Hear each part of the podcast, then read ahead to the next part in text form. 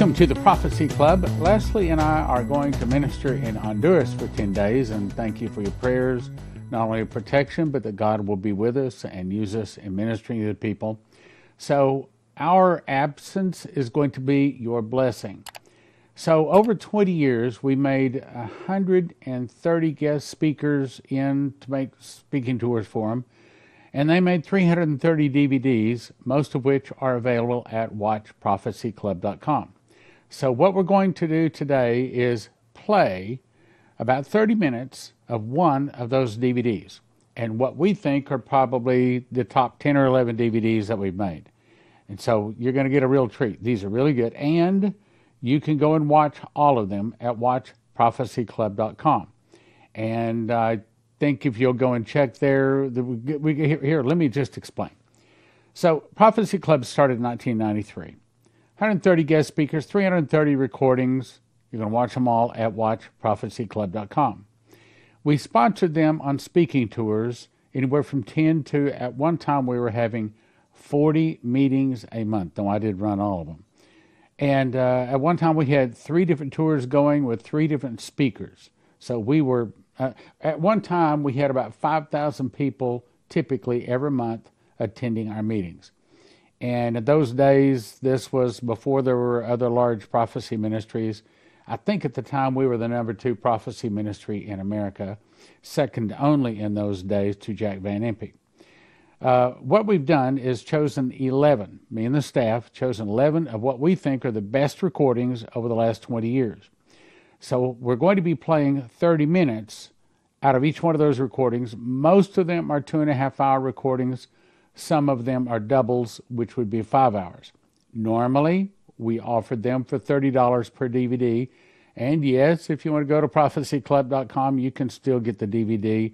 And we are offering uh, all 11 of these recordings on DVD for a gift of $100. You can get that at prophecyclub.com. Now let's talk about Watch Prophecy Club.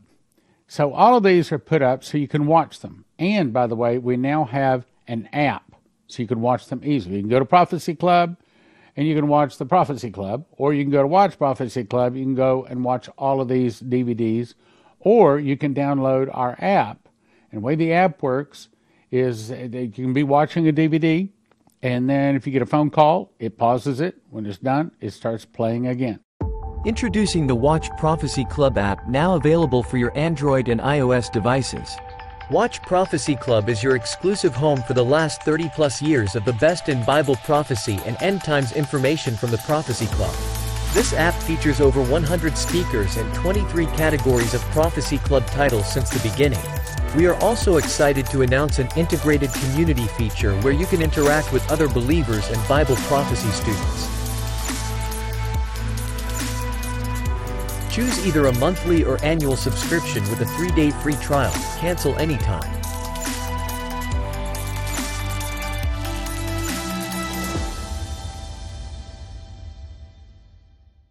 So let's back up and talk about Watch Prophecy Club.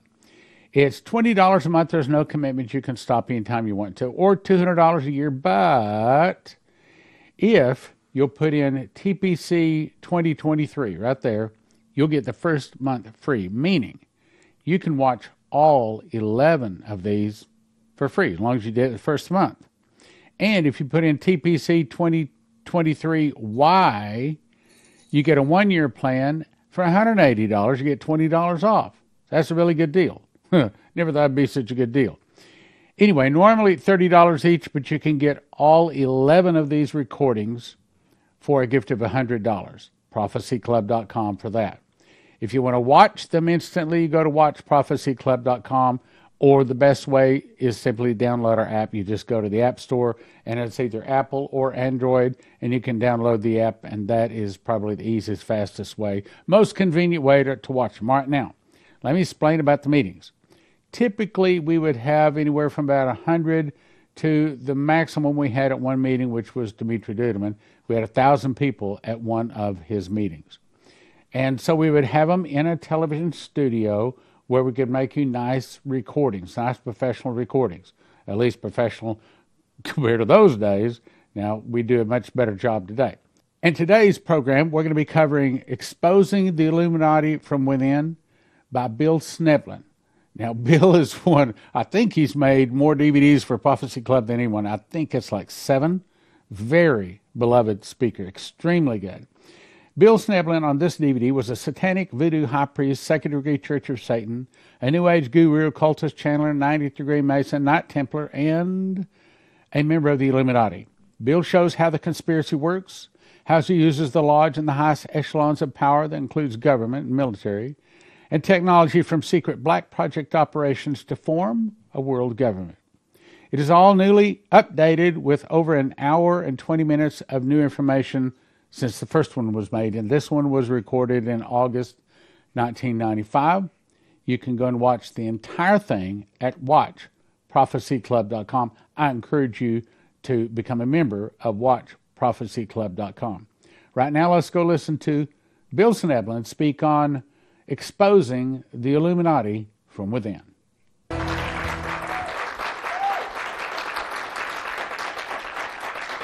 Welcome to the Prophecy Club, where we provide information and resources with a prophetic warning message to win souls to Jesus and to call people to repentance.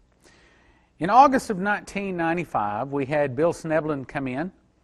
He had gray hair then, too, by the way. and uh, he was our guest speaker, one of the early guest speakers. We've had now over 130 at the Prophecy Club. And uh, by the way, I didn't have gray hair then. Uh, I don't know why that's coming out. But anyway, and uh, he made a videotape. Then it was two hours, correction, two two-hour tapes, total four hours of, of information on exposing the Illuminati from within. And it has been one of the most popular videotapes out of the Prophecy Club's 12 years existence, out of those 130 speakers, out of over 250 different titles, and to say when it's consistently been popular through the years with that much competition, that's good. And um, a couple of months ago, uh, someone suggested that we should have him back to retape it to update it, and also to make it available now on DVD. And so that's why we're here today. So your topic today is exposing the Illuminati from within. Bill Schnoebelen was a satanic and voodoo high priest. He was a second degree member of the Church of Satan, a New Age guru, an occultist, a channeler, a 90th degree Mason, a Knight Templar, and a member of the Illuminati. In this particular talk, he's going to show you how the conspiracy works and how it uses the lodge and the highest echelons of power in our country and around the nation, and technology from secret black project operations to form a world government, just like Daniel 7:23 and Revelation 1, a uh, correction, Revelation 13 says, 13:7 to be specific. Will you help me welcome Bill Schnoebelen? Glad to have you, Bill. Okay, yes. It is great to be here. Uh, and I was very excited when uh, Stan offered the opportunity for me to redo this because um, a lot of new stuff has come out, a lot of new uh, abilities to, to produce things that weren't around. It's just amazing the technological things that have happened in the last decade. So uh, I'm real excited about it. Uh, from the introduction, uh, I'm sure a lot of you think, how could anybody be that messed up? that he would get involved in that many things in one lifetime because at that point, I mean, I, I, don't believe in reincarnation, amen? And so I was, you know, doing all this stuff before I got born again, obviously. I stopped doing it then. And uh, so to do all of these things, people say, well, first of all, what made you so, so evil? Yes, that's a good word for it, evil. Uh, and uh, actually, you know, I, I, I, will try and share what I think the, the problem was. But I, I had very good parents. I had no excuses from that standpoint. I mean, I wasn't one of these poor kids that was beaten or locked in a closet or anything like that. I was, you know, very much a Leave It to Beaver kid growing up. In fact, that was my favorite TV show. Not that had anything to do with it, but uh, but a couple of things happened, and uh, the first one was essentially that I was out doing the trick or treat thing. And uh, back then, this is, this is, see, I was born in 1949, so we're talking like probably 1959, 1960. you never heard anything about Halloween being bad back then. Uh, I mean, especially I happen to have been born and raised Catholic, very devout Catholic, and you know, some of you may not know this. The Catholic Church is actually what brought Halloween to America. Uh, so they saw nothing wrong with Halloween before before the wave of Irish and German immigrants, and I can say this because I'm Irish and German in part, uh, came over here. Halloween was illegal. Did you know that? Most most of the 13 colonies and most of the early states, it was illegal. But there was no teaching on that. My parents didn't know anything about it, so they, they let me go out and do my little thing. And one year, I think it was about 11, 12 years old, I was out walking with my best buddy. It was a beautiful, starry October night, and we were walking down the street. And I just happened to look up in the sky because I was sort of an astronomy buff even as a kid, and I saw, I just was frozen by what I saw because instead of the sky being full of stars, instead it was like this black cavern and it was covered with black leathery things from horizon to horizon. And it looked, the only thing I can describe it is uh, what I've seen on TV. It's like being inside of a cave that's full of bats. You know, it's just like thousands of bats. Except these things had little red eyes, which I don't think really bats have that feature. And they were staring down at me with these red eyes. And I could feel these eyes like going into my soul, just like burning their way into the very heart of my being and I felt this thrill, this kind of unclean thrill go through me. I had no idea what it was. And I just sort of stopped and I was transfixed by this. And I just stared there and it was like it was almost like I was impaled by those eyes. I couldn't move. And my friend had kept walking and and he stopped and noticed I was kind of going like that and he said, "Hey Bill, what's going on?" And I looked at him and I looked back up at the sky and the sky was back. There were the stars again the spell, so to speak, was broken. But from that time on, I began to have a fascination for things outre, for things weird. I started, in fact, uh, believe it or not, by I think the age of 13, I was already involved with getting into UFOs, parapsychology, haunted houses, ESP, all of this stuff. And that's kind of remarkable for someone who is never allowed to see a horror movie, never allowed, I don't think I saw a science fiction movie until I was 14 or 15 years old. Because, of course, back then there wasn't much on TV, and my parents wouldn't let me go to those kind of things. So here I am, I'm getting into all this stuff. Why? And I got really obsessed with UFOs. Uh, I mean, I, I would read everything I get my hands on, which in those days was not an awful lot. I was a member of NICAP, which is the National Investigations Committee on Aerial Phenomenon, which is one of the earlier UFO organizations. And uh, in fact, when my parents would drive around the country on vacation, I'd have to arm wrestle my dad into stopping and visiting all these UFO sites, like oh, or a haunted house, a famous haunted house, or, or some cemetery where the gravestone moved around, or some, some bizarre thing or. I mean, was, I was addicted to, to weirdness, let's face it. So, you know, I think that can partially be traced back to that very thing, to the fact that I had, you know, my parents had unwittingly allowed me to walk out on a night which is considered by Satanists to be the devil's birthday and to be out there unprotected, because it never occurred to my parents to pray for me before I went out the door on Halloween night. Uh, and I was out there unex- unprotected. So then, the next thing that happened is I, I w- even at that point, I, from the time I was a youngster, I wanted to be a Catholic priest. That was my avid desire. I mean, so bad that when I was a little kid, I would actually cut up my mother's bed sheets and color them to make them into vestments. So I had it bad. And so I went to Loras College, which was the, like the minor seminary college in Iowa, uh, for you know people that want to be a priest. Now, an interesting thing, you know, a, a funny thing happened on the way to the priesthood, as they say.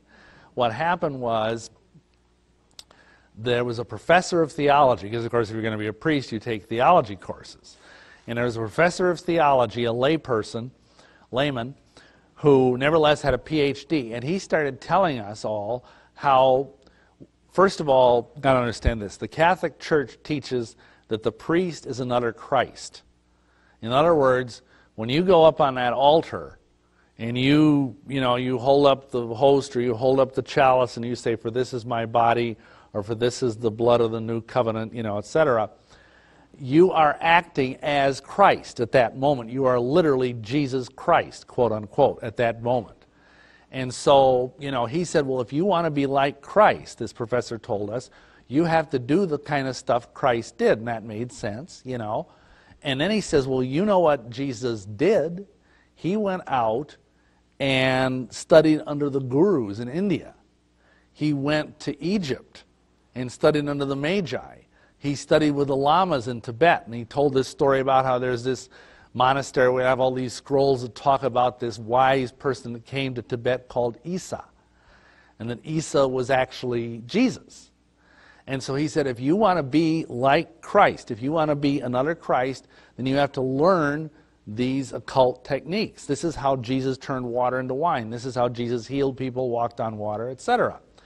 So, you know, what did I know? I was like 18 or 19 years old. This guy was, you know, like had a PhD and he was a highly respected professor. So I started going out and getting books on the occult, which were few and far between. I actually had to join an occult book of the month club in order to get them because anywhere in the town I was living in in Dubuque there was nothing. And I finally got a hold of a book on witchcraft. And it was by a lady named Sybil Leek. And she was the first female witch to come out and actually teach that witchcraft is a religion. Um, that it isn't just, you know, like the Wizard of Oz, this green, ugly lady with warts, you know, who flies around a broomstick goes, like that. No. That witches are actually a religious group, just like Buddhists are, just like Jews are, just like whatever. And so that intrigued me because it looked like here's a religion that, that as part of its religious practice actually teaches you how to be psychic, how to do these things.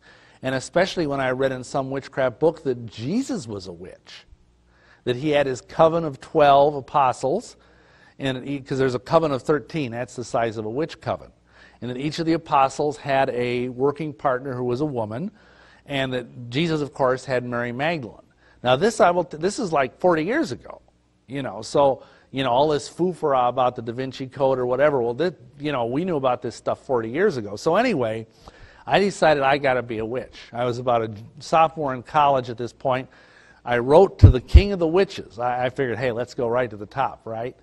And um, so uh, he, his name was Alex Sanders, and he was a high-level witch in London and he gave me the address of a nearby coven where I could go and be initiated because witchcraft is an initiatic religion. You have to go and have someone sort of, you know, kind of zap you to get into witchcraft. So this is an example of me when I was in college practicing witchcraft. Uh, some people say I looked like Jerry Garcia, you know, but uh, I don't know if I think that's a compliment or not. Anyhow, as you can see, I was kind of the typical hippie witch, uh, and um, this is actually taken because I was also making movies at the time, and this is a portrait for the film I was directing. Uh, while in college, uh, I did all sorts of things which I don't have time to go into, but, but I learned how to do trance mediumship. I learned how to do even like occult exorcisms, things like that. So it was, it was a pretty wild ride. By the time I was, a, I think, a senior in college, I decided I didn't want to be a Catholic priest anymore. Big surprise.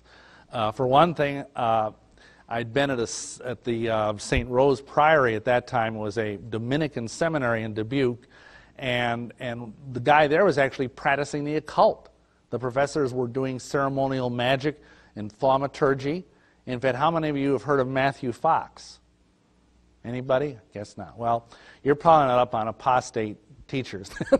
Matthew Fox is a very popular writer among very liberal Catholics and Episcopalians and New Agers. And he's the one who coined the term creation spirituality. Uh, creation spirituality is the worship of the earth and the worship of sexuality. It's a kind of an academic word for, for witchcraft. Well, he was at this seminary at that time. He was a Dominican priest. About, I think, 10 or 12 years ago, he was kicked out of the Dominican order by the Roman Church for being a, a heretic, but the Episcopalians took him in. So anyway, you know, I'll just let that drop and you can decide what you want about it. So I decided I couldn't, I didn't want to do the celibacy thing because I was reading all this stuff in witchcraft about how you have to have a man and a woman, male and female, yin and yang, goddess and god. You know, so I, I figured I didn't want to spend my life being celibate. And so I took a leave of absence when I graduated from college and instead became a music teacher. And uh, oddly enough, in a Catholic school. So here I was, a practicing witch, teaching music in a Catholic high school and I had a pentagram around my neck, and you know I wore it on top of my necktie and everything every day to work. And I taught the nuns how to do yoga and astrology, and I was giving you know tarot card readings at the church fairs to raise money for the school. And can't imagine why they ultimately fired me. Can you? anyway, they only fired me after I raised so much money for them. I don't know. Anyhow, along the way, while I was teaching there, I was, I was doing all this magic because I needed a working partner. I needed a priestess. And I ran into my wife. Uh, this is a picture taken of her at that time, Sharon. And I, I put some of these pictures in here because some people have claimed I really don't have a Sharon. I just made her up to make me look better you know, because they say, well, she never comes with you, she never speaks, you know, whatever. And I said, here she is, this is Sharon. So, you know, now you know what she looks like. At this time, we already had a coven of six members. This was in 1972. Um, this is a picture of me drawing down the moon on Sharon. That's a that's a ritual that's done where where basically you believe the moon goddess comes down and possesses the high priestess of the coven, and then she speaks like an oracle to the, um, to the people. That's done every full moon. Uh, this is our wedding. We were married in 1974 in a witch wedding. Uh, our wedding cake was a Vulcan Idic, for those of you that might have been into Star Trek at some point. That's the sacred symbol of the planet Vulcan. Uh, and we, of course, blurred out the faces of some of the people present because we didn't want to have them get mad at me. Uh, this is our wedding portrait. The guy in black there was the one of the major leading witches in Milwaukee. All this actually was done in a park in Dubuque. Uh, you can see we're both kind of the quintessential flower children, you know, with flowers in our hair and green robes and all that kind of stuff. So that was, and then at that point, we went and um, went down and studied in Arkansas for a while under the Grand Master Druid of North America. And uh, he's the one that actually taught us a lot of the, a lot of the other things we needed to get into because he, he highly recommended that I should get involved with Freemasonry, that I should get involved with um, Mormonism if I had an opportunity, that these were organizations were full of occult Luciferian knowledge if one knew how to manipulate it.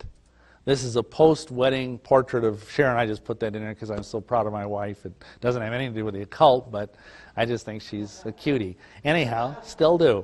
Uh, anyway, so this is we moved to Milwaukee in 19 let's see 1974 because there were 80 people there that wanted us to train them how to be witches. And so we went there, and partly because I couldn't get a job in Dubuque, it was a bad period in the economy. And um, so we had class after class after class where we were teaching people witchcraft. And we the other, the ancillary stuff too, you know, astrology, tarot cards, mediumship, parapsychology, astral travel. And we just, you know, we were a virtually little free university. We'd have a semester and we'd have about 10 or 15 people. We'd train them and then we'd run them through. And, then we'd, we'd, and I see you can only have 13 members in a coven.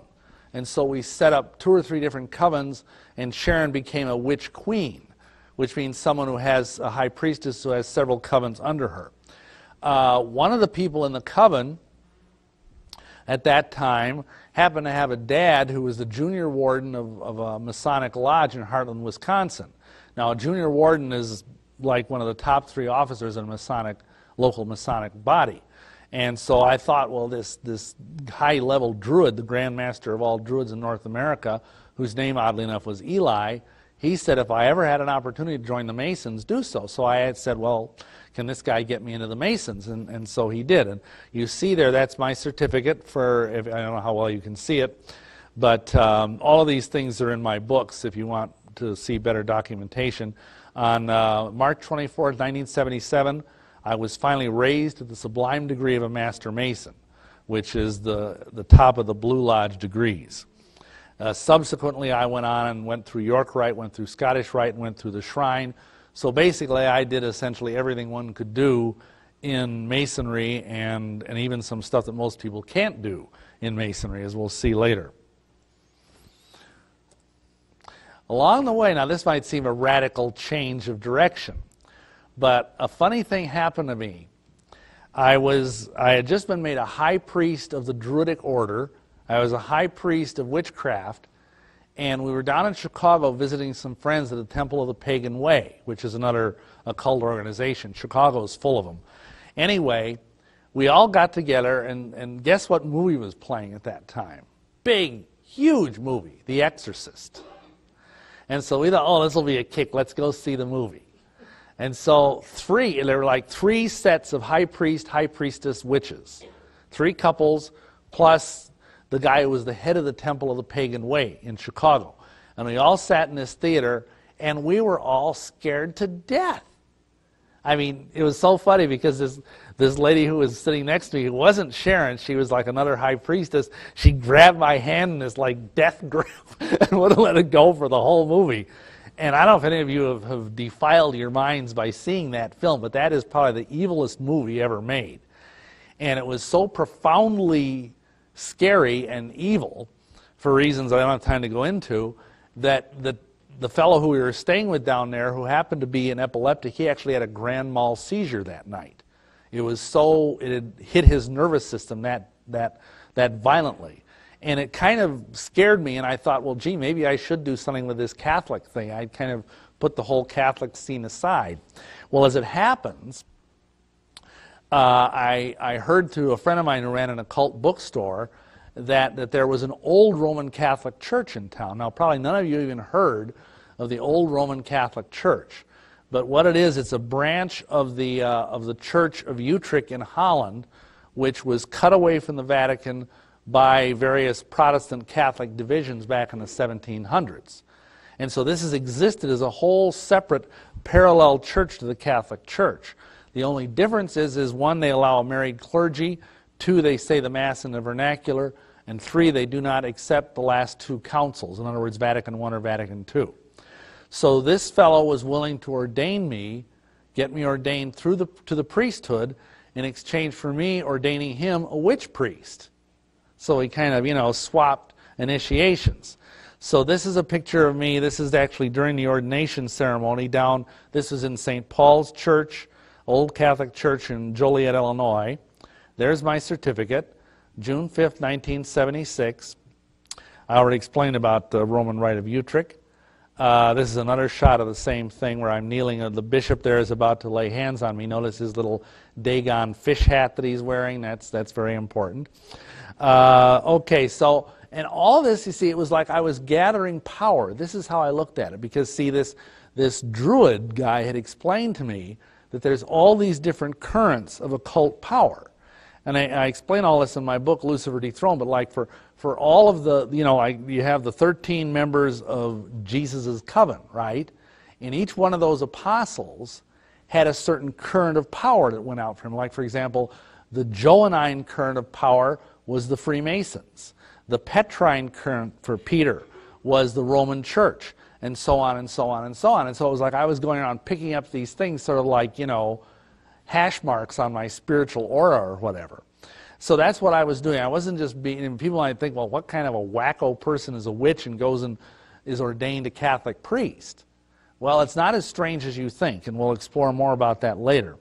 Um, anyhow, once I'd gone this far, another thing happened. Um, this same friend who stood up at my wedding as my best man, he owned this occult bookstore in Milwaukee I referred to, and he said, one day he came up to me and he says, you know, you really ought to read this book and he handed me a copy of the Satanic Bible. Now, if you talk to anybody who's a white witch, they'll say, "Oh, witches aren't Satanists. Witches don't believe in Satan. We worship nature. You know, we're we're out skipping through the woods, gathering herbs, and worshiping the worshiping the gentle goddess and the great God. You know, tra la la." So, you know, this was sort of odd because this guy was supposedly a Wiccan. But he said, this guy has some good ideas. So I read the book and I found out that indeed Anton LaVey, who wrote the Satanic Bible, the guy who was the head of the Church of Satan for many years, that he did have some interesting ideas. And you see, this is how it works. Once you set your foot in this direction, you know, you get more deceived, you get more deceived. You know, I, it's not like I woke up, you know, one morning when I was a, a high school kid and said, I want to worship the devil. You know, it was a gradual process. And especially when you understand that the Church of Satan doesn't worship the devil. How many of you realize that? The Church of Satan does not worship the devil. They just view the devil as a symbol, as an archetype. Now, there are, of course, Satanists that do worship the devil, but that's why basically we call uh, the Church of Satan comic opera Satanism, because it's really not that serious a thing. Not that it's not dangerous, but compared to other forms of Satanism, it's not that dangerous.